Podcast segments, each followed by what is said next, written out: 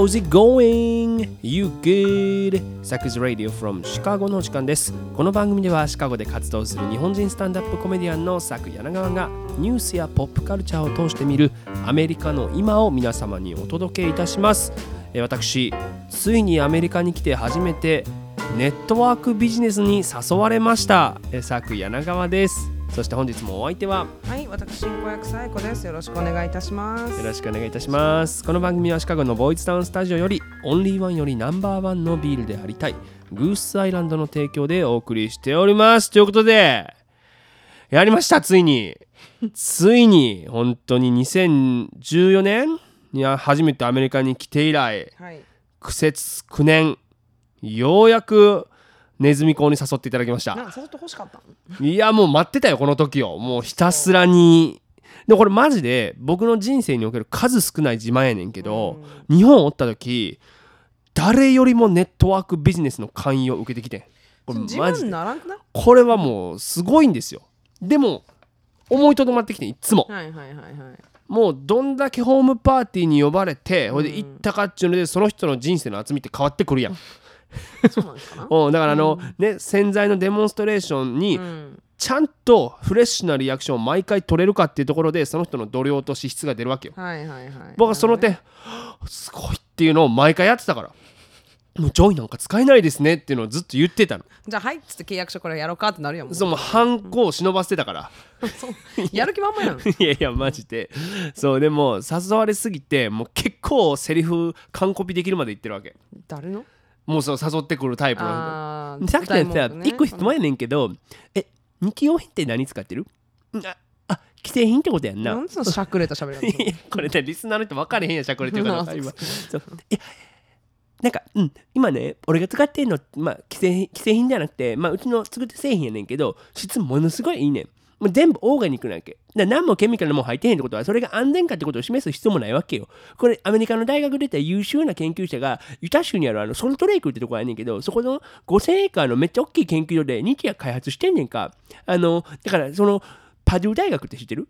ジョーディエ工科とかあとジョン・ホップキンスまあこれ日本でいうと東大に当たるような大学やねんけど、こういうとこ出た研究者が毎日毎日研究開発してんねん。あてかこれ勧誘じゃないから。あのなんていうの？日用品をモデルチェンジして QOL クオリティオブライフ上げませんかっていう提案これ毎回一緒提案はないと思うけど。いやでもこのあのパターンは一緒よね。こうそうやろ？なんかすごい人出してきて、これノーベル賞取ってこの人がこれがやっとんねんとか。そうあんま関係ないなっていう話。そうやねん。だと毎回言われるのが、うん、てかさ、世の中不平等だって思わへん？いや、ほいほいさ、もう生まれてるからめちゃめちゃお金持ちにするとかさ、もうイケメンの人とかおるやん。でもな、その中でも僕らもみんな誰とでも平等に神様が作ってくれたもんがあんねん。僕らでもビル・ゲイツでもイーロン・マスクでもスティーブ・ジョブズみんな一緒なのは時間。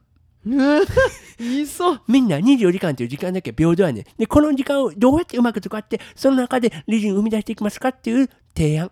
うん、だからな、うん、うちな、サプリとかやってんねんか、サプリ、わかる？サプリ。うん、でな、あの、俺の友達で、あの、野村賞行ってやつおんねん。あ、野村証券な。野村賞のやつ、むっちゃ激務で、むっちゃ一生懸命やって、ね、仕事してたら、ある突然、もう突然やで、立ち上がられへんくなって、ベッドから起き上がられへんくなって思って、ほんで、どこの医者読んでも、もう何にも原因分からへん。もう疲れとしか分からへん。どないしよう、どないしようって時に、うちのこの、サプリ飲んで、ほんなら、もう翌日、するやで。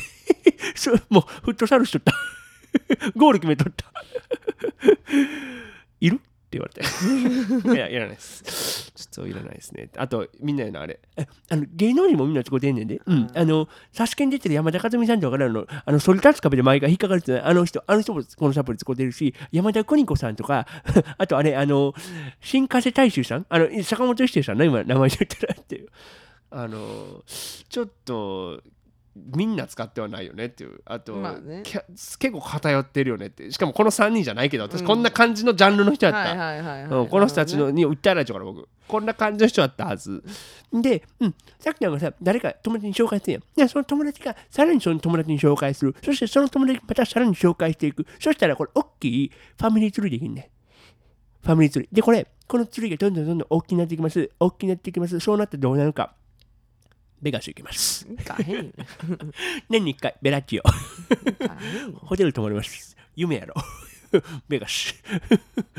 てか、キラキラな人生遅れてる？って。ベガシュ言うたよほんとさ、だもう こんなんとか、もう覚えられるぐらいずーっと勧誘されて時きたんやけど。間返してこの今今のこの過去 4, 4分ぐらい時間返して いや、でも、なんか、アメリカ来てからピタッとこれが止まってん。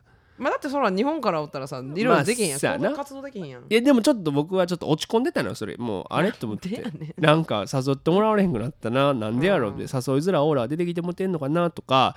あー友達少ないって思われてんのかなとかいろいろ思ってたんですけどついにですよ。先週の水曜ぐらいに。うん。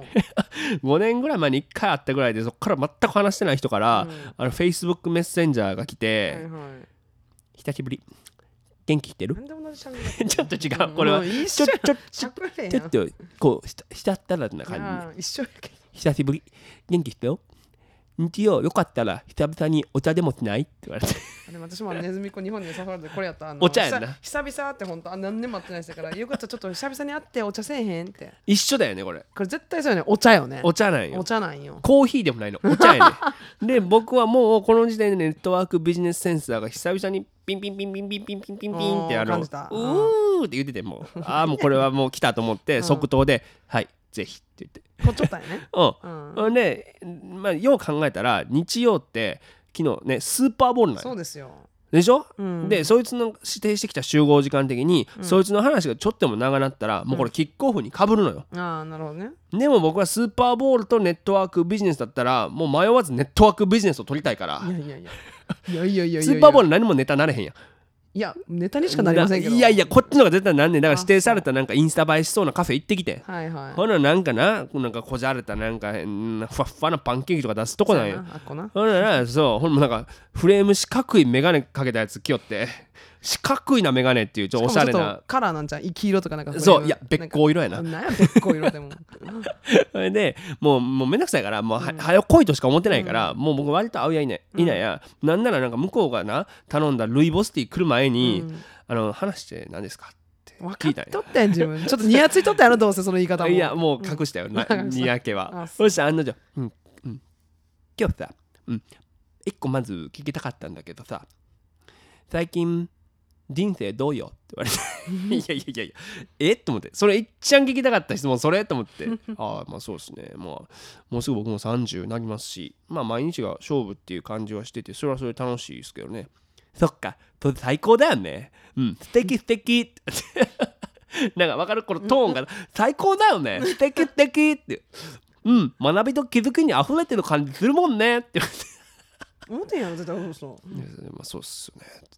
うん、俺もさ30って今思えばターニングポイントだった気がする、うん、ちゃんとそういう自分の人生のポイントポイントとか記してる？って、うん、記してる？いやだからそのライフログとかって書いてる？折れ線グラフにして自分の幸福度がこの時何パーセントあの時何パーセントでとかって書いておいた方が人生の意味が見えやすいよって。腹立つわその喋り方なんかも。うそれでさ今日聞きたかったのはさきちゃんって仮想通貨やってるの？いやあの特には。そっか。仮想通貨って今とにかく熱いんだ。で仮想通貨で取引できる日用品のサービスっていうのがあってものすごい質はいいわけ。こうユタ州のソルトレイクにあまた来たソルトレイクとああソルトあのなるほどねそれをさきちゃんの知り合いに例えば紹介していくと商品を買った分だけ仮想通貨として入ってきてそれがさらに仮想通貨自体の価値も上がっていく仕組みだからこれがどんどんどんどんどんどんどんどん資金が増えていくわけちなみにこのシステムってねあのほらノーベル賞ってさあの数学の分野はないんだよねだけどこれ数学の分野に当たるアメリカのフィールド賞も取ったくらいものすごい仕組みらしいんだよって言われてフィールド賞あのちょっとすみませんあのスーパーボールか。ちなみにねうちの会社スーパーボールにも広告出てます あすみません帰っていいですかね。うん。でも人生の意味自分で今見えてる？キラキラしてる？ってあ、息子さん帰りますって。もう決めてました。もうあのキラキラっていう言葉出てきても帰りますっていう。これ合図でもうバス乗って帰りました。あそう。うん。だからちなみにねあの、うん。バスの揺れ方で人生の意味が分かった日曜日と歌ったのはスピッツですはい草野さん。草野さん、はい。この歌詞すごくない？すごいね。すごいでしょ？こいつより人生の意味分かってる気しない？だってその後のかねその後僕スーパーボールのさためにビール買いにセブンイレブン入ったんやけど、うんうんスピッツの歌詞をね思い返すと、愛はコンビニでも買えるけれどもう少し探そうよですよ帰るんや愛すごくない？この草野正宗さん。でも一つ正宗さんに言いたいのは、うん。これね日本のコンビニやったら愛を買える可能性もしかしたらあるかもしれないです、うん。ただアメリカのセブンイレブン絶対無理やったね。無理かな？昨日さ、うん。あの僕セブンイレブンでサンドイッチも買うたんよ、はいはい。で日本って温めてくれるやん店員さんが、はいはいはい。温めますか？ってでも、うん。自分でこっちは温めなそうこっちはあかんから電子レンジサイドにあるもんね。そう置いてあるやん。でそこで電子レンジで温めようと思って行ったら、うん。ホームレスのおっちゃんうがん。服を温めてたんだよね自分の暖取るため暖に取るために。チーンっていうだからあの温め終わりましたっていう。一生忘れられへんあの音は。ちょっとまあサンドイッチ温めたくないよね。嫌だよね。ね。だから昨日僕冷たいサンドイッチをいただきましたね。だからまあ何の話かっていうととにかくリスナーの皆さんねやっぱこう学びと気づきに満ちたキラキラの人生歩んでもらいたいなっていう。キラキラの人生って言ってたからえーということでね今週も行ってみましょう。最初のコーナーです。Goose Island Presents What's Happening America さてこのコーナーでは毎週今起きているホットなアメリカのニュースを独自の視点で皆様にお届けいたします。政治に文化そしてちょっとおバカなニュースまでアメリカの今をランキング形式でお伝えいたします。ということでこんな僕がしょうもないネットワークビジネスの話をしてる間に、うん。ね、ロシアとウクライナ情勢がもう日々日々もう緊迫を増してますよ。ですよそうですよ。こんな話してる場合ちゃうわったよなそうですよ。本当にどうなることやらと思いますけど、まあいろんなニュース今日もね紹介していきたいんですけど、この3位に1位に入れなかったちょっと番外編のうん。でもこれ CNN のもうこれワールドアメリカだけじゃなくてワールド版にも載ってしまったニュースなんですけどうちからは比較的近いホットドッグ屋さん、ウィーナーサークルズっていうところうん。ウィーナーズサークルっていうところがあるんですよね、チェーンのねねまあ、結構安くて美味しいんですけど、はい。そこにですね2月9日の夜かな、えーおおっちゃんが入ってきまして、うん。来店してで、うん。マスクつけてへんかったんやて。だ店員さんが「ちょっとお客様マスクつけてください」って言ったらはい「ふざけんじゃねえよ!」ってなって、うん。店の外に出てあの雪玉を作って店員に思いっきりぶち上げ当てるっていう。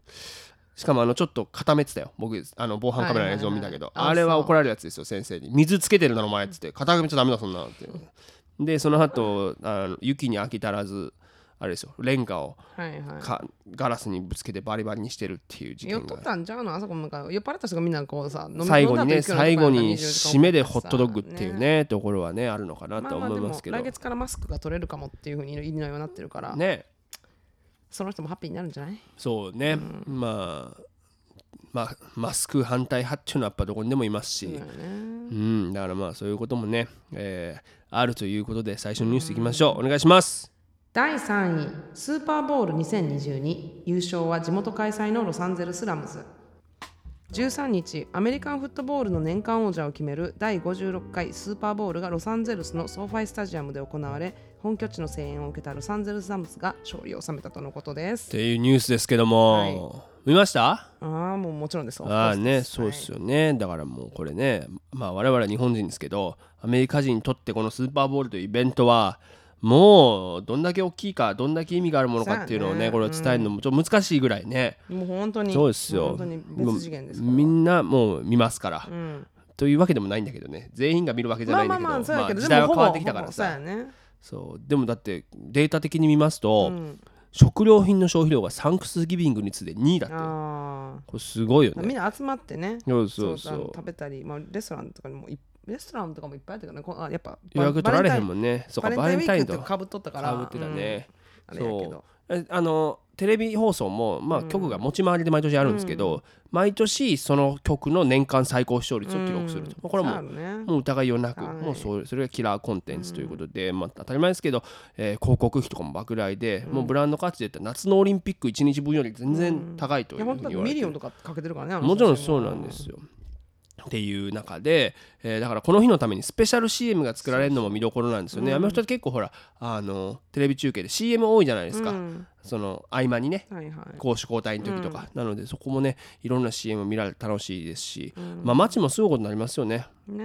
だから昨日そのさネットワークのやつが話長いからさ僕マジで遅刻しそうになってないけど、みんなも試合見てるやん、はいはい。だから道も空いてんだよね。ね。うん、だからもう、ね。バスもシャーン行ったよ本当に、うん。揺れなかったですよあんまり。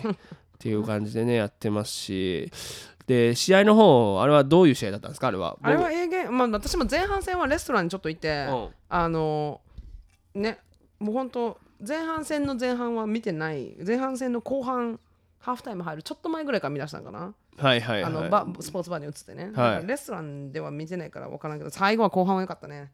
まあ競ってたよね。競ってたね。いいゲームやったんちゃう？ねまあスコア的にもね、うん。競ってたから、まあこれは専門家に聞かないと分かんないですけど詳しい人とか、ね。あのまあ盛り上がったんでしょうよ、まあでも、うん、楽しませてくれたゲームやったよね。えだからうん。シンシナティとロサンゼルスでロサンゼルスの地元やったやんな、そそうだからなかなかこれまで地元開催のチームはあのスーパーボールに行けないっていうジンクスがあったらしいんですけど、うん。でも去年さそれを久々にてか初めて破ってう、うん、あのバッカニアーズがさ、うん。タンパバッカニアーズが地元開催の時に地元とチームとして行って優勝したじゃない、なるほど、でもね、今年もそれねまたラムズがやって、うん。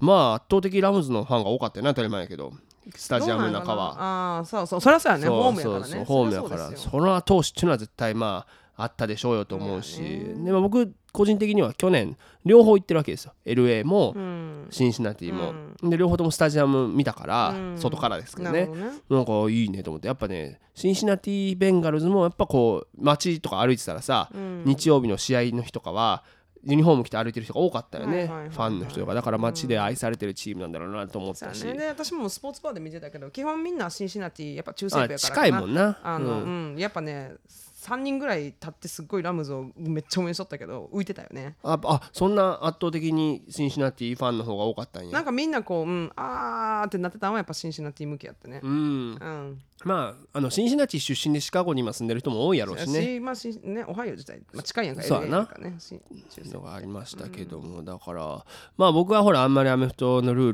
ルまあちょっとずつ分かってきてるけど、やっぱまだおおとかこのプレーがどのレベルで素晴らしいのかとかってあんま分かんないわけですよ、でもまあ楽しかったと思いましたしね、あとだからやっぱあのファンじゃない人でもさスーパーボールと合間の CM のあの豪華さっていうのはやっぱ素晴らしいなと思って、昨日もでも当たり前ですけどスター出まくりやったじゃないですか、ね。で僕は個人的にねちょっと感動したのはあのベライゾンっていう会社が、はい。ジム・キャリーねあの起用してたんですけど、はいはい。ケーブルガイっていう映画があるのね、うん。ジム・キャリー主演の。それをそのままオマージュとかもパロディにしてやってたりとか、だからもうジム・キャリーがケーブルガイに扮して家にコンコンって訪ねてくるっていう設定なんだけど、とかあの GM ジェネラル・モーターうんズ。とかあのマイク・マイヤーズがオースティン・パワーズやってたからね、オースティン・パワーズとかあのドクター・イーブルだけどね。なるほど。だからそのまま再現したりとかしてあんなんなんかたまらんなと思いましたけど、なんかきあの気になったりとかお気に入りのありました？CM あ CM ってこと、うん。私あのやっぱトレバーノア大好きなのああそうっねたかな？うん。とそうね。トレバーのは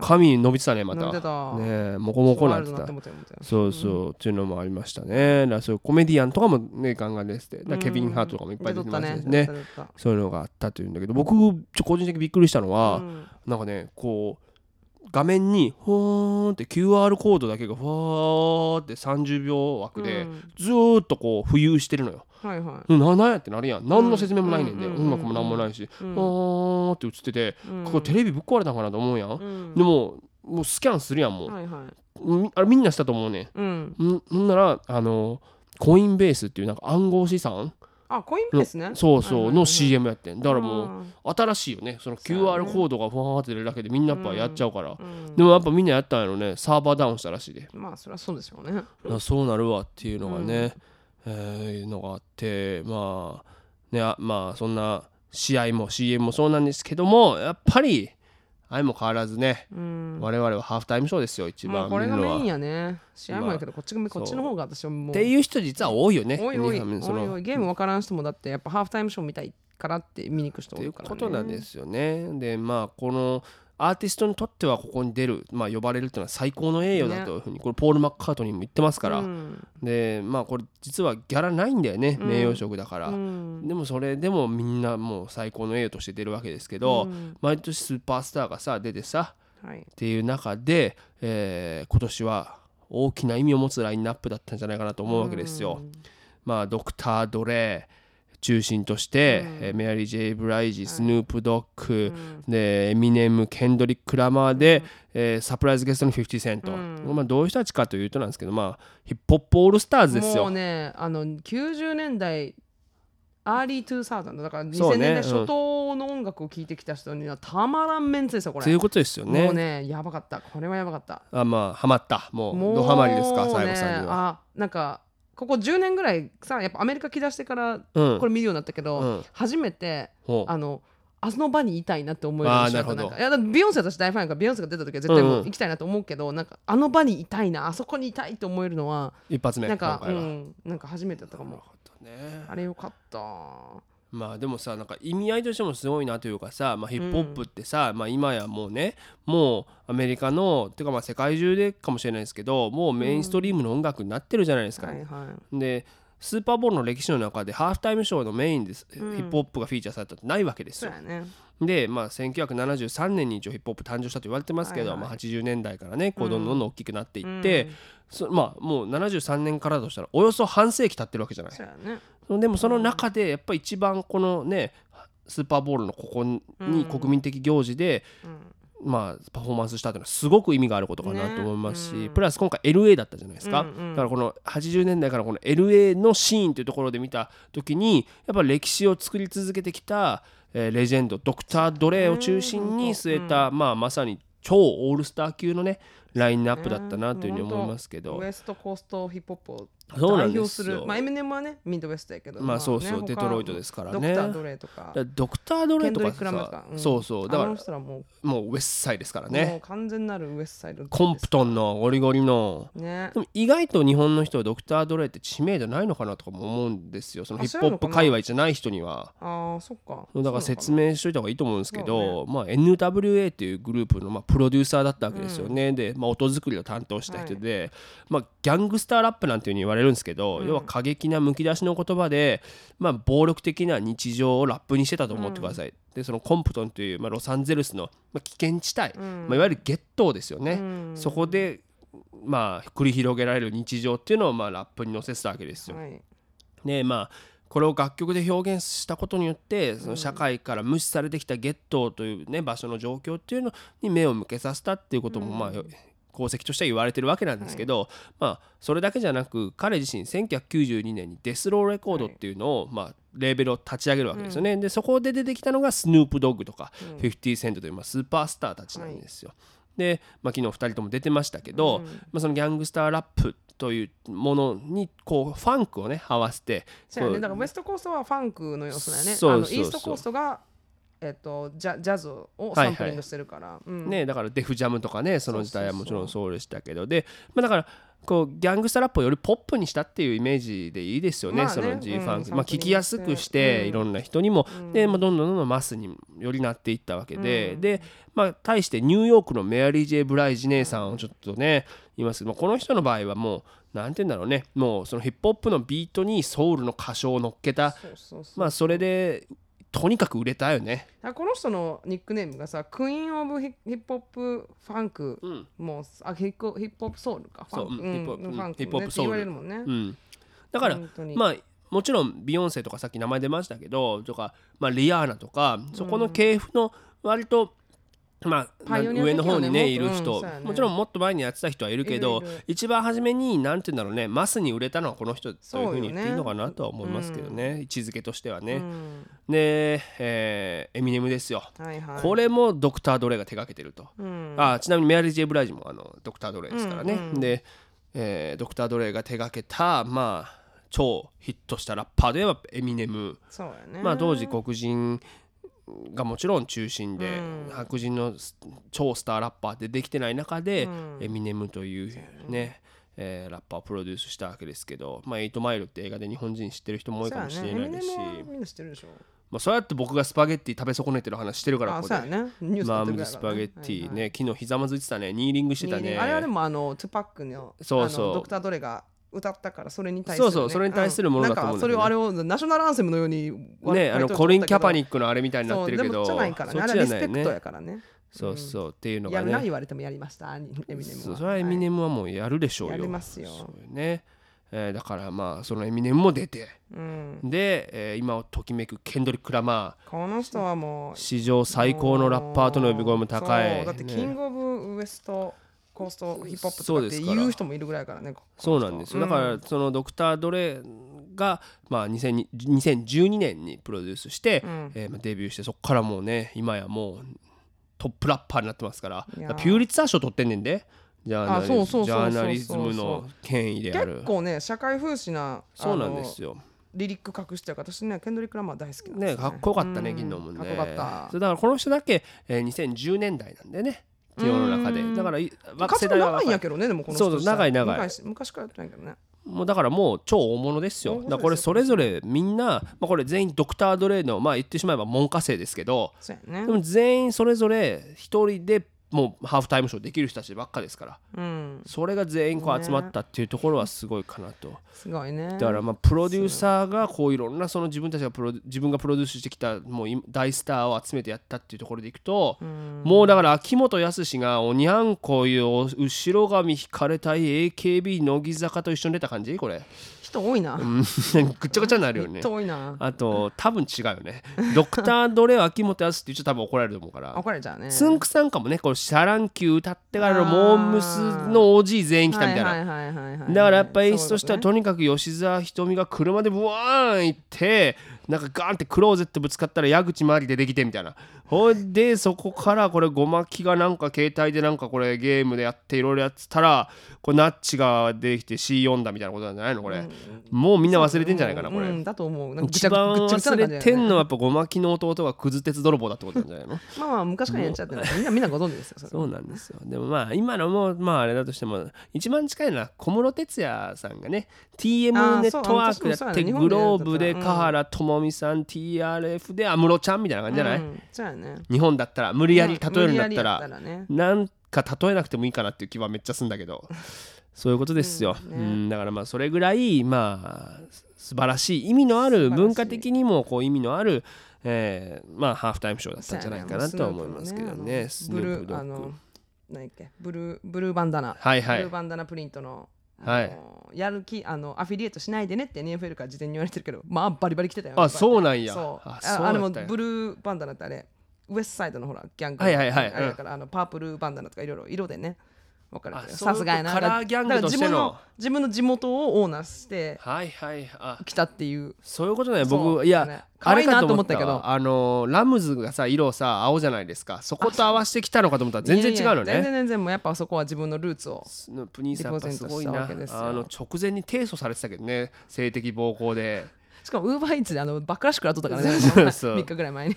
まあいいんですよそこら辺も。いいです。あれもスヌープドッグだから。スヌープはもアイアスヌープドッグって自分で言っちゃうぐらいやから。だってもうあれだもんねなんかワインのラベルになってるもんねシカゴで売ってる、うん、あんま美味しくないんだよなあのワインねそうなん。うん、まあ、ね今度日本に行くと買ってきますよ。ヒップホップ好きな方のために、ねまあでもこれ僕毎年そうなんやけどさ、はい。来年のハーフタイムショーがもう楽しみになっちゃうんだよねすぐ。あそう。終わると。もう試合なんてもう終わったばっかなんだけど、うん。来年誰なんだろうと思って、うん。まあまだもちろん発表されてないですけど、はいはいちょっとこれガチでちょっと2人で予想しときませんか？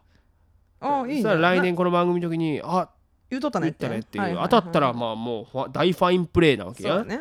でこれ1個情報として、うん。あのリスナーにも共有しておきたいんですけど、開催地がもう発表されてて、うん。アリゾナなんですよ。うんうん。だからまあそこもちょっとね関係あるかなと。であー。LA だから今回 LA ゆかりの人たちがやったわけじゃないですか、そうだねうんうん。でちょっとそこはあるかなというだからさねだってマイアミやった時もあのラティーノラティーナそうなんですよ。ってなると、僕のちょっと大穴言っていい、うん。何？ジョナス・ブラザーズ。えアリゾナ出身？アリゾナ出身なのよ。全然見えへんけど。でしょ？でもさすがにジョナス一択では無理やから。いや無理やと思う。だからジョナスゆかりでマイリー・サイラス来るんちゃうかなって。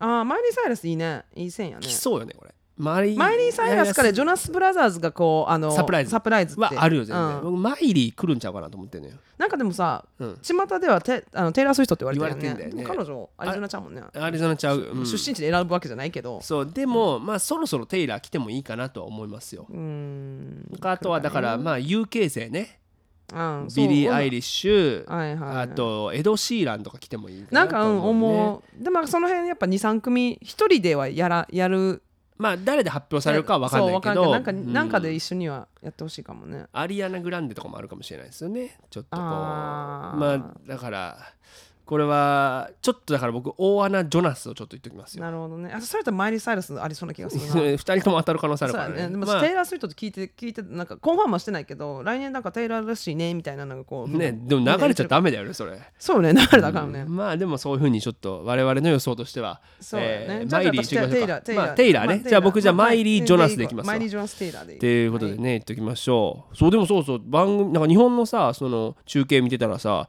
シンシナティレッズの秋山翔吾選手がさ、ちょなんかコメンテーターみたいなの入ってたんだよ。今回。えスーパーボールの？スーパーボール。だからシンシナティやから。でスタジアムも隣同士やからそういさうこと？そうだからシンシナティでお会いした時もベンガルズの T シャツ着てたからね。やっぱだからやっぱまあ交流もあるんじゃないかなやっぱ。そうそうだから普通ならさこの時期キャンプ中やでそのもう M MLB は。そっか。だから今年はねなんでキャンプ中じゃないんだっていうニュースにお。今から移ります。お願いします、第2位 MLB 依然ロックアウト。オーナー側と選手会側の溝が埋まらず。MLB では選手会とオーナー側で新労使協定を締結させる交渉を続けていますが依然として両者の要求には隔たりがあり3月末の予定通りの開幕に向けて雲行きが怪しくなっているとのことです。ねというニュースですけども、まあねあのー秋山さんがなぜ今も日本にいるのか。はい、本来であればもう今もうキャンプインする時期じゃないですか、うんえあ日本にいらっしゃるの？そうそうそう。ね。で、まあ、それはなんでかというと今 MLB でですね労使交渉が決裂しロックアウトという状況になってるからなんですよ。あらら。でこれまあどういう状況かというと今まずね全てのチームの選手はうん。球団の施設を使えないんです。だから練習場とか、うん。へー。ロックアウトしちゃってるから。で球団も選手とのコンタクト一切取れないんです。だからおいちょっと柳川ちょっと大丈夫か？みたいな。もう肘,、はいはい。肘も怪我したけどこれどうどういう状況なんだとかもダメです。それからあとフリーエージェントになって所属先決まってない選手っていっぱいいるやん、うん山ほどおるやん、で球団側一切交渉もできへんからもう所属が決まってない選手めっちゃおんのよ、来年どこでプレーするのか僕分かりませんみたいな、はいはいはい。でそれはなんていうのクビになってるとかじゃなくて。な状態そうそうそう、でこの状況がなんと12月の2日から続いているわけです。うん、2ヶ月。でしょ？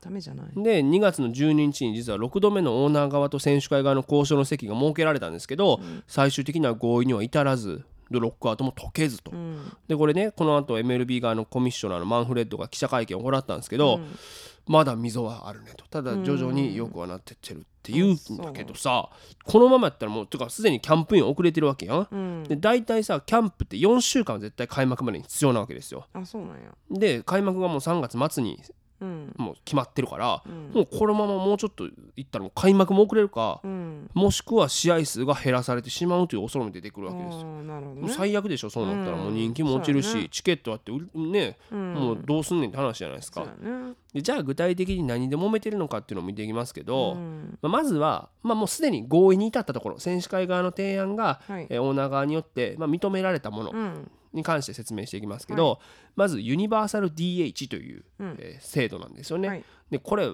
まあリスナー何の話してるか分からんかもしれないですけど、うん。まあ DH いわゆる指名打者っていう仕組みが、はいえーあるリーグとないリーグがあるわけですよ。うんうん日本もセ・リーグパ・リーグってあるじゃない、うんでアメリカもアメリカンリーグナショナルリーグっていうのがあるわけですよ。はいで日本もパ・リーグは指名打者っていう制度があって、ピッチャーが打席に立たなくていいんです。うんピッチャーは投げるだけでよくて、はいえー逆に指名打者という打つだけ専門の人がラインナップに入ってるわけですよ。うんでこのシステムを、えーアメリカンリーグだけ導入してたんだけど今回ナショナルリーグも来年てか今シーズンからはその指名打者を導入しましょうっていうふうになったのがこの仕組うんみ。ねまあ、これ単純にさ見てる方はまず楽しいやん。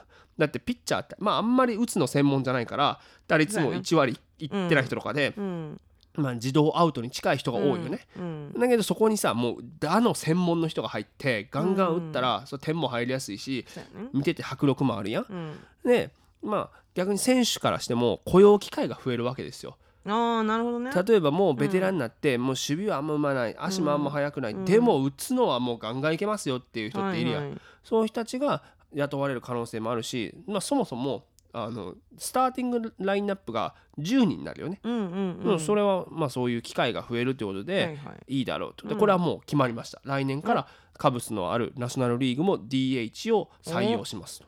うん。ねだからチーム編成も変わるよね。そうやね。その枠1人取れるわけだから、うん。っていうのがあるんだけどまだ誰も交渉できんから。っていうまあ状況、でさそして次決まったこと、えードラフトのやり方が、えー変わりまして、はい。えー今まで採用していたウェーバー方式といううん。のが廃止されました。うん。これウェーバー方式どういうことかっていうと前の年に最下位のチームから指名権を得られるわけですよ。うん。でこれ何が良くないかっていうともうさ今シーズンちょっとあかんなって思う時とかあるやんもうあ今シーズン優勝できへんなっていはい無無理やな。ったら、うん。やっぱさいい選手どのチームが取りたいからそりゃそうです。ほなもう最下位になったろかと。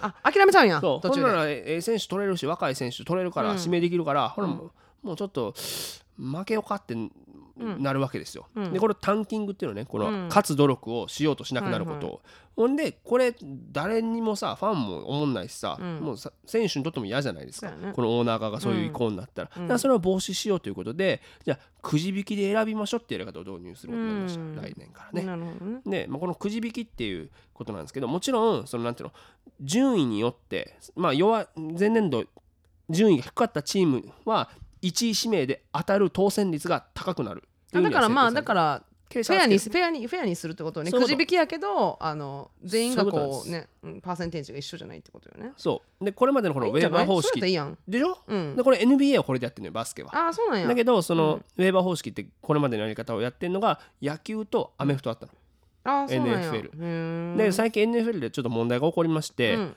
えーマイアミドルフィンズっていうチームがあんねんけど、うんはいそこのヘッドコーチが、え2年前かなオーナーからわざと負けるように指示を受けていたっていうことを告発したんですおよー。で負けたら1試合ごとに10万ドル入るっていう言われてたらしいね。一試合で10万そう。ドルマジ？僕やったらもうガンガン負ける。ガンガン負けるよね。配置なんかもクォーターバックのこのさラインとかに生かしてさもう もうめちゃくちゃにするよね。うんな僕が出るよなんなら。自分が出る そうそうそう。っていうのがありましたね。とかあと次これねこの言葉聞き慣れない人多いかもしれないですけど、うん。サービスタイムマニピュレーションっていう言葉があるんですよ。でまあこれね、まあ、前提としてこうある一定の年数プレーすると選手っていうのはフリーエージェントっていう権利を得るわけ、でいろんな球団と交渉して、まあ、移籍したりすることができるようになるっていうのがあるんだけど、うん。これさ球団側からしたらやっぱ自分たちのいい選手っていうのはさ囲っておきたいじゃない。うん。あんま流出したくないでしょ、うん。少しでも長くプレーさせたいから、えーこの何年間プレーしたっていうこのいわゆるサービスタイムをはい。削りたいわけですよ。例えばなるほどね。1年間で何試合プレーしたらうん。1年やったとみなしますよってこの1年をうん。削るためにギリギリで出さないの。基準の試合まで、だから2軍に置いておいちゃうんですよ。てかあマイナーリーグに。そう、んん。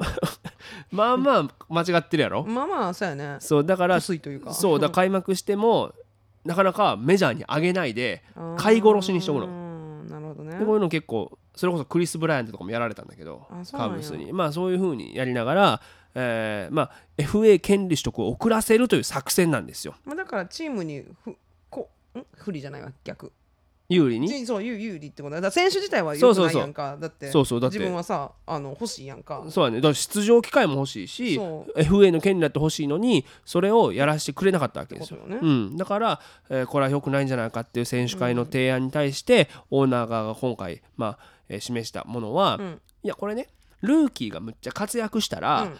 えー例えばまあ賞を取ったら、まあはいはい。例えば首位打者とかさ、うん。ホームラン王とかサイ・ヤング賞とか、そういうので、まあ、上位にランクインしたら、うん。それに応じて球団にご褒美としてドラフトの指名権をプレゼントしますよっていううんなるほど。のを書いてあるさそそしたらもう球団側もうん。積極的にルーキーを使いに行くよねっていうことが、はいはい。えーまあ、今回の、えーまあ、合意点。うん。でじゃあ逆に合意に至らなかったものを紹介していくんですけど、まずは最低賃金の引き上げなんですよ。うん。これねまあ今最低賃金オーナー側の提案、まあ、今現在ちなみに57万500ドルっていうのが最低賃金で定められてるわけ、はいだけどこれを、えー63万ドルに引き上げましょうかっていうのがオーナー側の提案、はい。まあ、もしくは1年目が61万500ドル、うん。2年目65万ドル。3年目73万5000ドルって徐々に上げていきましょうか。最低賃金、うん。っていうふうに提案したんだけど選手側は、いやダメだ。一律77万5000ドルだっていう。お一律。隔たうん。隔たれあるよねこれちょっとそうやね。うんだからまあもちろんほら物価も上がってきてるから、まあまあそれはねこを上げてっていうことだとは思うんですけど、うん。まあここで隔たりがまだあるということですね。であと次のは僕知らなかったんだけど、うん。これ意外と多分びっくりすると思うんですけど、うん。レベニューシェアリングっていう仕組みがあって、はい。これねメジャーって30チームあるじゃないですか。うん。でチケット代それから、えー球場での飲み物とか食べ物の売り上げ、うんうん。これ全部の合計の48%を、うん。えー全チームが一旦 MLB に上げなきゃいけない。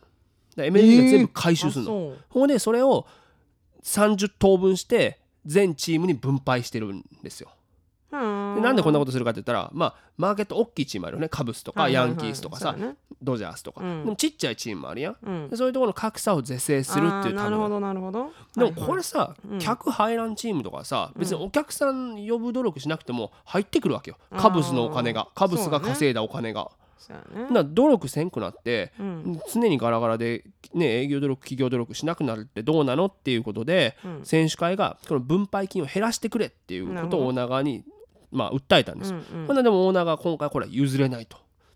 まあ、だそこでなんていうの？弱弱小というか規模がちっちゃいチームが、うんまあ、潰れてしまうというのはまだ防ぎたいっていうのはあるんでしょう。ね。なんかちょっとこれびっくりせえへん？そうやね。でも僕さカブスの試合見に行ってさ、うん。ビールなんかめっちゃ高いやんあんな、高いよ。だってかコップこんなちっちゃいのこれ一杯で10ドルぐらい。でしょ？で外にする3杯4杯飲んだらさえーうんこんな言ってんのってなるやろ、ね。でも僕はこれカブスのためだと。カブス球団を支えるためだこれでいい選手取ってこられるんだとかちょっと思いながら飲んでたんだけど。カブスのファイナンスじゃなかったね。そうこれ誰も客入ってない。マイアミマーリンズとか助けてんだから。でもほら48%やからさ。そうだからあのさ4杯飲んだら2杯分だけしか2杯言ってうん。分でしょ？でもそでも2れで2杯。杯分カブス言ってるから。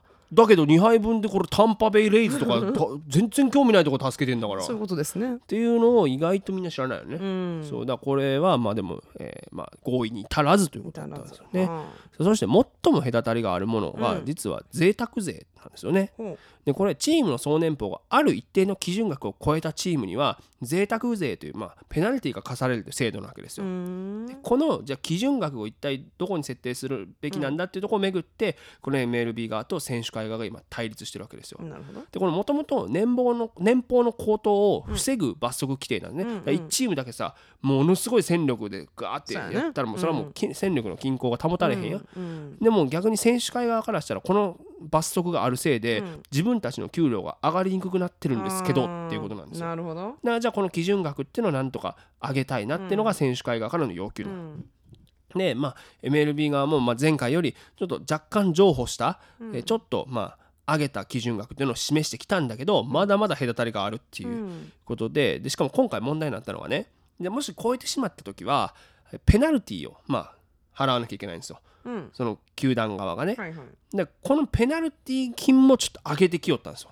ああそうなんや。ほんなら結局いや出し渋るやんっていう。うん。このペナルティーが上がる常時と上がっていくんだったらう、ん。その年俸ギリギリのラインをね超えようとしてこないでしょうっていう。だから選手たち側からしたら俺たちの年俸も上がらないでしょっていうことだったわけです。うーん。っていうことでねいろいろありますよ。う。ん。大変だよもう本当に。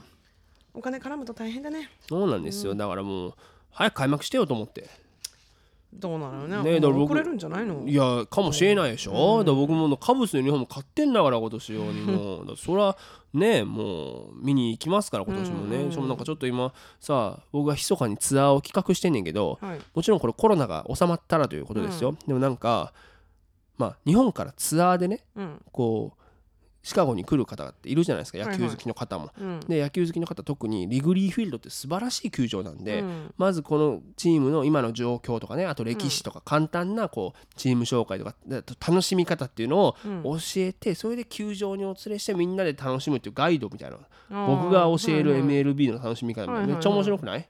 いいんじゃないだから7回とかにみんなで歌を歌うあの流儀とかあるやん、うん。あとこれねあの第二次世界大戦のヒーロー来たら立ち上がんなきゃいけないっすよとかそういうのが知らないとさ。はいはいはい。そうあと誰のユニフォーム買ったらいいのとかそれはもう自分の好きなやつ買うたらよろしいやでも買ったら全然出てへんやつやんけみたいなとかあるじゃいない。やいやいやそれは愛愛がねでこの選手はうこうだよみたいなの教えるから、うん。ねもう今いないですけどアディソン・ラッセルっていう選手ユニフォームこれなんでセールになってるか分かるって言って この人は奥さんに DV してあの謹慎中だからで謹慎が明けた時リグリーフィールドのもう全員のフェミニストが大ブーイングしたんだよとか、まあこういうの教えてあげられますから。なるほどね。そうだからそう買わない方がいいでしょ？そういうなんかもう、まあ逆にセールになってることにまだ売ろうっていう気はあそうるよね。あるんですよ。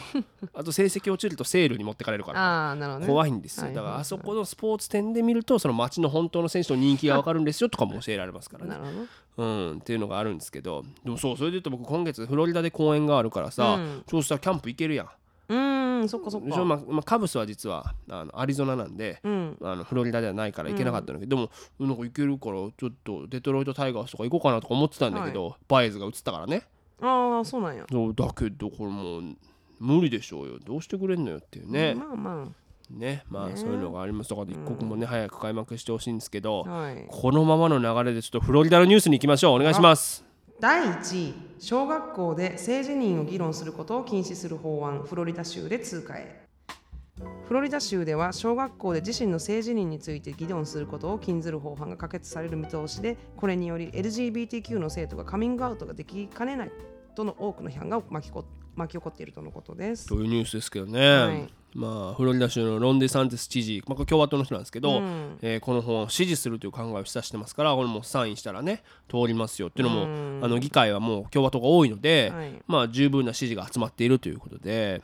で、まあ、要は、えーまあ、これデサンティスのね法案の文言を引用したコメントになると、はい。学校はもう完全に不適切な話題を避け歴史とか科学とか、れね、公民とかの授業を行うべきだと言ったということで。完全に不適切っていうのはそういう自分の性自認について語るということですよね。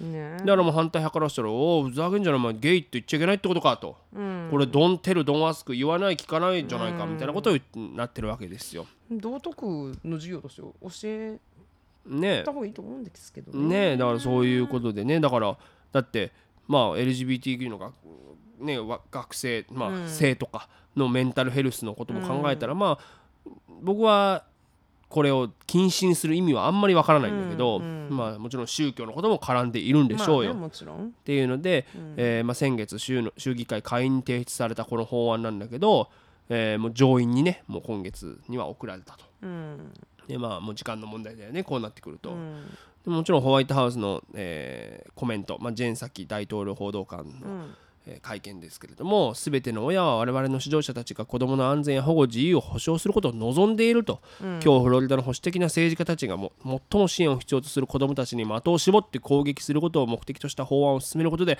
こうした基本的価値観を否定したんだという、うんまあ、ホワイトハウスは批判するコメントを出していると。うんいうことですよね。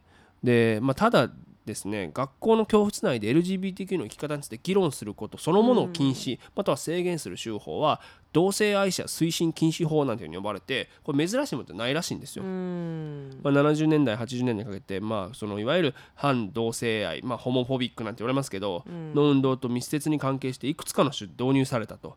もちろん多くは廃止さされてるんだけど、これねびっくりしたんやけど現在でもルイジアナ州ミシシッピ州オクラホマ州テキサス州4つの州では、性教育を異性間の行為に限定するという州法が制定されてるらしいんですよ。さすが。ねね、だからその保守的なねね南部の州ではそういうところなんだねっていうところがあってあとテネシー州とかモンタナ州では性的指向や性自認に関する議論に自分の子供を参加させないことを親が選べる州法が成立していると。こうねだからもう本当に、えーそういうところ違えばっていうまさにね。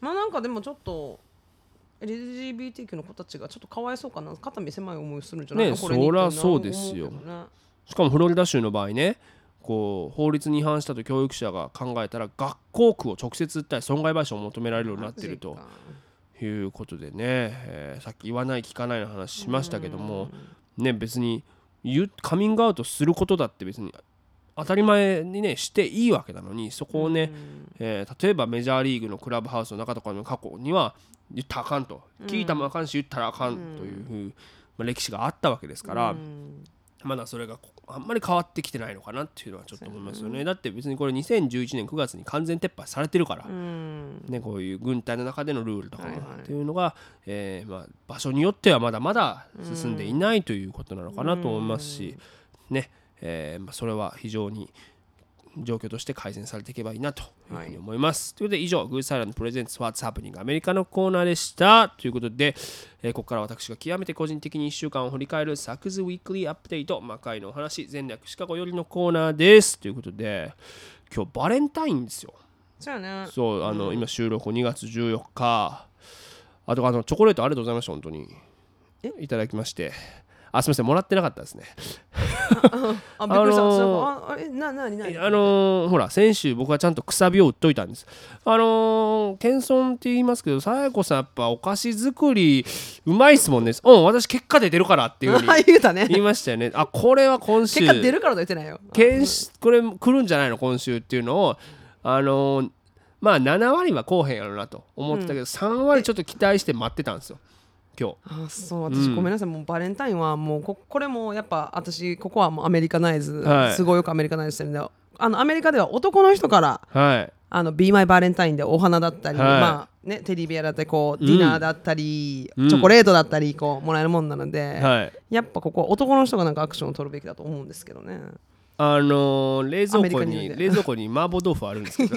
いますあのとろみを効かせておいてました。しかもそれもうどうせ昨日の晩残りとかやろの うん なんか片栗粉を使いたくなっちゃってね。まあそんなものもありますけどでもなんかあるんじゃないの？そうやってさいや日本でさ、ん。こうなんか「君チョコはあれないねんうんうんうん持ってきてないのかでもな」なんかあれやろ？男の子はほらあの小学校とか中学校とか行ったらこう机の中に入ってないそうやそうや一日そうそうしたんやろ？そうそれ。そういう入ってんが経験あるやろ？まあ男子校やったからなかったんだけどそういうのは。あでもちょっとこうもんでる時にさなんかちょっと別の女子校からさあ待っとったりせんかなとかいうのもなかった？ないねそういうの。あそう、うん。淡い期待はなかった。ないです、うん。僕はだからあのチョコハラ上司になりたいね「うん君なんでチョコないんだえおかしいだろ」っていう「おる」っていう。ね何チョコハラわかんなでもなんとかハラって言うやん。そうやね。なチョコハラチョコチョコを所望所望してくる。チョコハラスメントね。あそう、それで言うとあの今ちょっあとやったもんね私にね今のでしょ？うん。いやだから僕3割期待したから。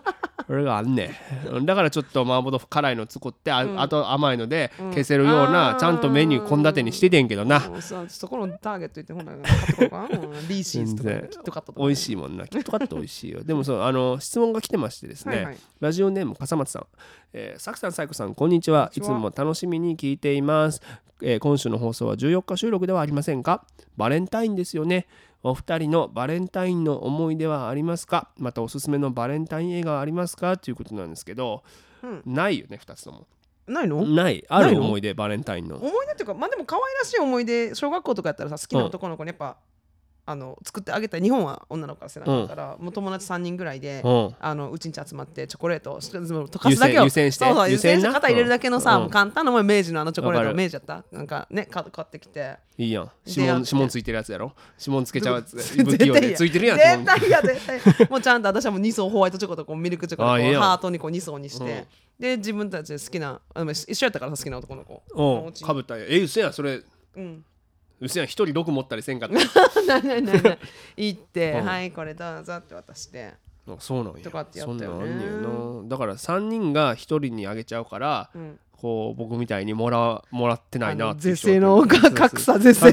だからこれもそのほらメジャーリーグみたいに全員一回作ったチョコをなんかその農林水産省かなんかが集め いてやいやいや ないやろ。で再分配していくっていう方が腐ってますわ言うってていう方がねいいいやいやいやいやね。そう考えたらやっっぱレベニューシェア大事やね。あのさっきのい再分配。やだからいやだからほらあのちょっとなん後にさ、うん。ここ10年ぐらいの話？これ、うん。友チョコ？えギリチョコ？あギリチョコな？ギトモ友あるな。チョコ？みたいなのが出てきたわけやんか。ほら。ほらほら。是正してますよちゃんと。まあ確かに。それでまあ僕は でも僕恩恵受けてんのは、うん。なんか2月の15日になったらさ、ん。売れ残りがめっちゃクリアクリアランスなんだよマジで。あれ僕めっちゃ好きで。自分で借りてるもんそういや安い？普通にチョコ好きやから、うんうん。なんかしかもさ日本だとさいちごの季節なんですよ冬ってあのいちご商品がいっぱい出るからいちごチョコみたいなやつがあ美味しいのが結構出るんですよ。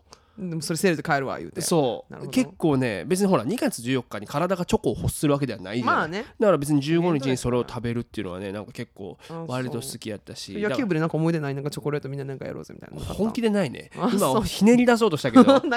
むしろ大学生になってからとかあのチョコを何個もらえるみたいな期待してた部分あったら男子校から解放されて。でも2月ってそこさもう春休みやんちょうど大学って。2月あれ？3月丸々休みやから。あそうやったっけ？そうだからあんまりないよね。だからそのなんかあんまりそのバレンタインにかける思いもそんなないし。そうだからそのいちごチョコがちょっといろいろ出てくるから僕はちょっとあのマーケティングをしてたよね。あこんなんねやとかさ。ちょっと今年こういうのいろんな会社出してきたなみたいなのがあったけどおすすめのバレンタイン映画はありますかってことですけどもういいんじゃない？バレンタインデーで。それこそテイラー・スウィフト出てるよ。えアシュトン・カッチャーとかさ。ああそうかったんですね。そうそうだかはいはいはいらあのまあジュリア・ロバーツも出てるんだけど、うん。要はあのなんかみんなあああれなプリティウーマンの監督が作っててはいはいはいはい。ジュリア・ロバーツもそのままです。まあオムニバースみたいなことですよ、うんうん。まあそれとか見ときゃなんか、それ時は見ときゃ、うんなんていうの何のプレッシャーもなく見られるからいいんじゃないですか。まあね。楽しいしスターいっぱい入れてるしね、うん。そう僕はあのエターナルサンシャインっていうのが大好きですけどね。聞いたことあるジム・キャリーが出てジムてねそうそうそうっていうのがありますけど、うん。まあいいんじゃないこんぐらいで、うん、そんなに話すこともないもんねバレンタインに関してね。はいということで、えー今週のサクズウィークリーアップデート魔界のお話全楽シカゴよりのコーナーはあでもちょっとチョコ食べたいですね。でございました、えーここで番組をお聞きの皆さんにお願いです。サクズレディオフロムシカゴでは番組をご支援していただける方々を随時募集しております。世界中でポッドキャストそして YouTube などでお聞きいただけるこの番組には皆様のお力が必要です。えーシカゴからアメリカの今を継続的に発信できるお力添えいただける方々企業様などいらっしゃいましたらサクズレディオ gmail.com までご連絡をペンマアカウントや PayPal でのご参加も可能になりました。ポッドキャストの概要ページもしくは YouTube のこちらのアドレスにお願いいたします。えーどのような形でも構いません。皆様のご協力が必要です。ぜひともよろしくお願いいたします。ということで次のコーナーです。サクズ Weekly English はい、このコーナーでは便利な英語表現や今アメリカで流行りのフレーズを紹介していきます。今すぐにでも使える、そして使いたくなるようなフレッシュな英語を一緒に学んでいきましょう。さあということですがなんかさやっぱさ冒頭でさあああのえどんな商品使ってんのみたいな声やったらさ今とかも滑舌むっちゃ悪かったもんね今さ、冒頭でさっていうとこさ、冒頭でさってシャってなったと思う。うんでもそういう感じで俺もやってんねんからなんかキラキラな人生っていう言葉そのなんかもうしゃくれた感じで。キラキラな人生っていう言葉をちょっと今日はあのなんて英語で言えるかなっていうことをちょっとご紹介します、えーキラキラな人生なのかな？これでも英語でもちゃんとあのもう流行り言葉になってますから。ちょっとまあ古いかもしれない。いきます。 spark joy spark joy っていうことで。これはあのこんまりさんのねあのはいはいはいはい。ときめきやったっけ？なんかそのキラキラキなんか、なんか、ラしてるやつでしょ？みたいなね。なんか、うん。そうやね、こっちだったらスパークしないものはこっちってうん。こう、捨てて、ね。あの、うん。こっちはあのありがとうって言って捨てんだよね確か。そうそう俺。そう。で残したいものはの残してみたいな。スパークしたら残しますみたいな、うんあの spark joy っていうとうん日本ででなんて言うんやっけそれ。日本はときめき。ときめきか。そう。だから、えーいいんじゃないですか？キラキラの？いいっすよね。ときめきときめき。だから sparkling day なんていうね、うん。えーエルビス・コステロの曲もありますから、うん。スパークリングワインのスパークリングですよ、はいはいシュワシュワシュワ、はいはいシュワシュワキラキラな感じのねキラうん。人生キラキラしてときめるっていう。ときめきね。ときめき、ということで、えー、repeat after me spark joy spark joy ということで次のコーナーです。Ask サク Ask サクでは毎週リスナーの皆さんはいこのままいきますよ。はいはい。やり直し。はいどうぞ、 Ask サクでは毎週リスナーの皆様からのお便りを募集しています。ご質問からお悩み、ご感想など何でも構いません。ラジオネームをお書きの上、サクズ radio at gmail.com、サクズ radio at gmail.com、sakusradio at gmail.com までお送りください。はい、ということで内林君これカットしたらあかんで。うっそもうあのね、さくちゃんのそのあのあの舌足らず病が来るんですよねまあ、えー今週もね、はいえー一件お読みしたいと思いますラジオネームせっつぁんさんせっつぁんかな？せっつんっさん。せっつぁんさんえー、さくさん、さいこさん、こんにちは。日本から毎週楽しく聞いていますお。私は30年以上日本の旅行代理店で添乗員の仕事をしています。コロナ前は世界中多くの場所に行きました。えーコロナが収まったらいろいろなところにまた出かけたいと思っているのですが、お二人が今行きたい場所はどこですか？またその理由も教えてください。という、なんかまともな質問来たね。すごいね。普通な、普通な。でもいいまあ普通の漫画でいいんですけど。いいんですけど、うんでもいいよね、なんかいろんな場所行けて。まあ今、さっき言ってそこからなんか思い浮かぶ。いや私ねあのずっとあやっぱ今シカゴは寒いんですよね。マイナスやから。だから私が自分の中でバケツリストであるのが6箇所あって。バケットリストって多分日本語で言うけどバケツリストってバケ日本語バケツリストじゃないの？あれは。バケットリストバケツリストってリレーしてる人みたいやんか、火事になってるね。があってそのうちのなんかあったかいとこをうん、選ぼうかと思ってんけどつい最近知人がコスタリカから帰ってきたんよ。先週の話です。でコスタリカのお話を聞いてですね。コスタリカか。ううん。ん、あっと思って中米と思ってうん、いいなと思って。ラム美味しそうやね。なんかララム酒のラムね、あラムね。ううん。んそうやね。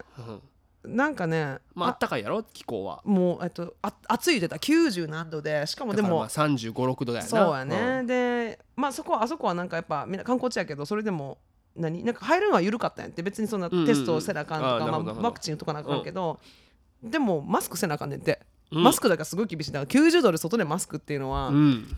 まあちょっとあれかなと思ったけどそっからやからコスタリカキューバプエルトリコとかあの辺いいちょっとね今ね今今のこの気持ちねうんバケットリスいやわかる。ト関係なしで言ったら今ちょっと中米に行きたいなっていやーなんかさオールインクルーシブっていう言葉がこっちあるんですけどそのリゾート地にもうホテルの中に全部しもうご飯もお酒もそうそうそうそう。でなんなんていうのスパみたいなやつとかもうん。全部入って、ドそう。そう。でいくらっていう風になってるやつがあるんだよパッケね、ージプランみたいなやつよね。それとかで行き行きたいよね。だからそれやったらクルーズ行きたいわ。インクオールインクルーシブのクルーズで。おわかるわ。ううんんそうやな。でも行きたいあれはまあ正直さそうリゾートってさ、うん。こうお金があったらあっただけ楽しめそうな気するでやん。も意外とあれ安いよね。安いんだよね。意外と安いよね。そうなんだよ、うんだからその中米はなんかオールインクルーシブなホテルと一緒に行くって意味ですよね。だから中米だけじゃなくてさあれカンクンとかさ、プンタカナとかあるやん、そこら辺アメリカの人人好きなんですよね、好きですね。そうね。そうだ。あったかいとこやんな。でも結局で僕はもう今ねね今の気持ちやった。ら今でいいの？じゃあ僕も。うん今行きたいとこある今行きたいとこは、あのやっぱチョコ食べたいからベルギーかな。まあさ しかもそれは浅はかよねベルギーやっぱりチョコレートって。ヨーロッパ多分どこでもチョコレート美味しい。と思うようん、っていうか今日もなんかなやっぱサイコさんの待っててうるさいな。まあでもねベルギーとかまあでも行ったことあんねんけどあそう。ご飯も美味しかったしご飯美味しかった？何ベルギーって何？一応言われてるのはムール貝のあのそれこそバケツ。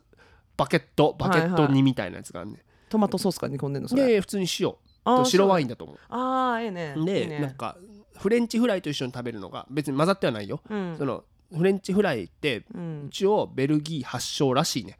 だからフレンチフライっていうのは不服らしいね彼らからしたら。ああそうなんや。まあ一応はい分からんよ。なんか聞いたことあるそうそれだからうん。そのムール貝のその煮たやつワイン煮と一緒に食べるっていうのがなんか楽しかったし。で僕それ学生時代に行ったんやけど、うん。なんか今ってお酒飲めるから当あ当時。飲めんかった？あんま飲まんかったな。あそう。でなんかそういうワインとか美味しいとこだから別にナパバレーでもいいねんけど、はいはいはいはい。だからそういうお酒美味しいとこだからさっき僕さラムって言ったやん僕、うんうんうん。だからそういういろんな地域のお酒をねちょっとこう飲みたいなとは思いますよね。うんうんでもなんか思うねんけどさ、まあ、今さ我々さ日本を全く言わんかったやん。その日本の例えば何々県とか。ああでもさ思ったことない日本ってさうん各都道府県にうんそのなんていうの地域のうんこの食べ物飲み物っていうののうん。むちゃくちゃその名産があるやん。しかもそれをその他他県っていうのうん。の人がみんな認識してるの。例えば北海道だったらもうじゃがいもがあってとか、まあ、じゃがいもだけじゃないんだけどうん。鮭も美味しいしとかそうそうそうもうシーフードもそうやし、うんとは何何でもいいけどだ鹿児島やったらもうこの芋焼酎でとかみんな分かってるやんそのお酒とかも。もそれってなかなかなくないだってアメリカでさ、あノースダコタといえばこの飲み物食べ物と飲み物って意外とないやん。ポテトですやんね多分ねそうそうそう。でもそれはもうじゃあ間ホモだやんけとかなるやろ。ね。だからさそういうのが意外とあるっていうのは素晴らしいことだしそうやんねそういうなんかそう確かに。いろんなとこ行ってその美味しいもん食べて飲あそういうのむっていうのも、聞いたなんかね、日本いいよねなんか。ちょっと行ってなんか美味しいもん食べたいなと思そう、うん。それはね思いますから。だそのご当地なんとかとか僕結構好きだもんさてだあの学生の時やってたよあの旅あの B 級グルメとかがさ大会にそう入ってたからやっぱ焼きそばとかな富士宮あ焼きそばとかのホルホルモン焼きおお隣岡山県から。あそうかそうかそうか。広島まで行ったし、うん。長崎も行ったしどこ行ったかな？北も北もどこまで行ったかな？なんかねいろいろい中なんかろいろねねいやあの安くてうまいもんがいっぱいあるからね。っていうのはねだからこういうの話してるとねちょっと本当に行きたくなりますね。おお腹腹すくし。うんだからまあそうねシカゴに来た人にそういうこうシカゴならではのピザ以外のなんかこう美味しいご飯もいっぱいあるやん。あじゃあなんかそれやろうとさくちゃんやったやった。月火水で終わったよね。あの木金土はまたちょっとこれからとか言って。まだまだやってなかったまだやってなかったからちょっとそれを考えないといけないからまたちょっと近いうちにやりましょう。えーまあ、ということで、えーこの番組では毎週リスナーの皆様、サクラテスの皆様からのお便りを募集しております。宛先はサクズレイディオ at gmail.com ということで、私、サク柳川、インスタグラムや YouTube、公式サイトなどでも随時情報を発信しております。お聞きの方々はインスタグラムのサク柳川、そして YouTube もサク柳川公式チャンネルをフォローしてください。そして今お聞きのサクズレイディオ、もしお気に召した方々がいらっしゃいましたら、ぜひ SNS などでシェア、告知してください。口コミでこのラジオの魅力が広まると、非常に私どもも嬉しく思います。えーそして私の著書「ゲラップスタンダップ」が好評発売中です。現在 Amazon で購入が可能です。ローマ字で作柳川と検索してください。ぜひぜひよろしくお願いいたします。ということで、えーこのままいくと来週ねあのちょっとゲストをちょっとお呼びしたいなと思っているので、そうあの僕のね、えー中学高校の先輩にあたる方ですから、えー今ゲスト呼ぶ呼ぶ呼ぶ呼ぶ呼ぶ呼ぶ先やったもんねそうやねあのまあこのご時世がっていう 言い訳を。そそうあのそうカリフォルニアに今在住の方ですから、はい。えーぜひまだ告知はねちゃんとしますけれども、えーお楽しみにということでお相手は佐久柳川。最高でした。バイバイ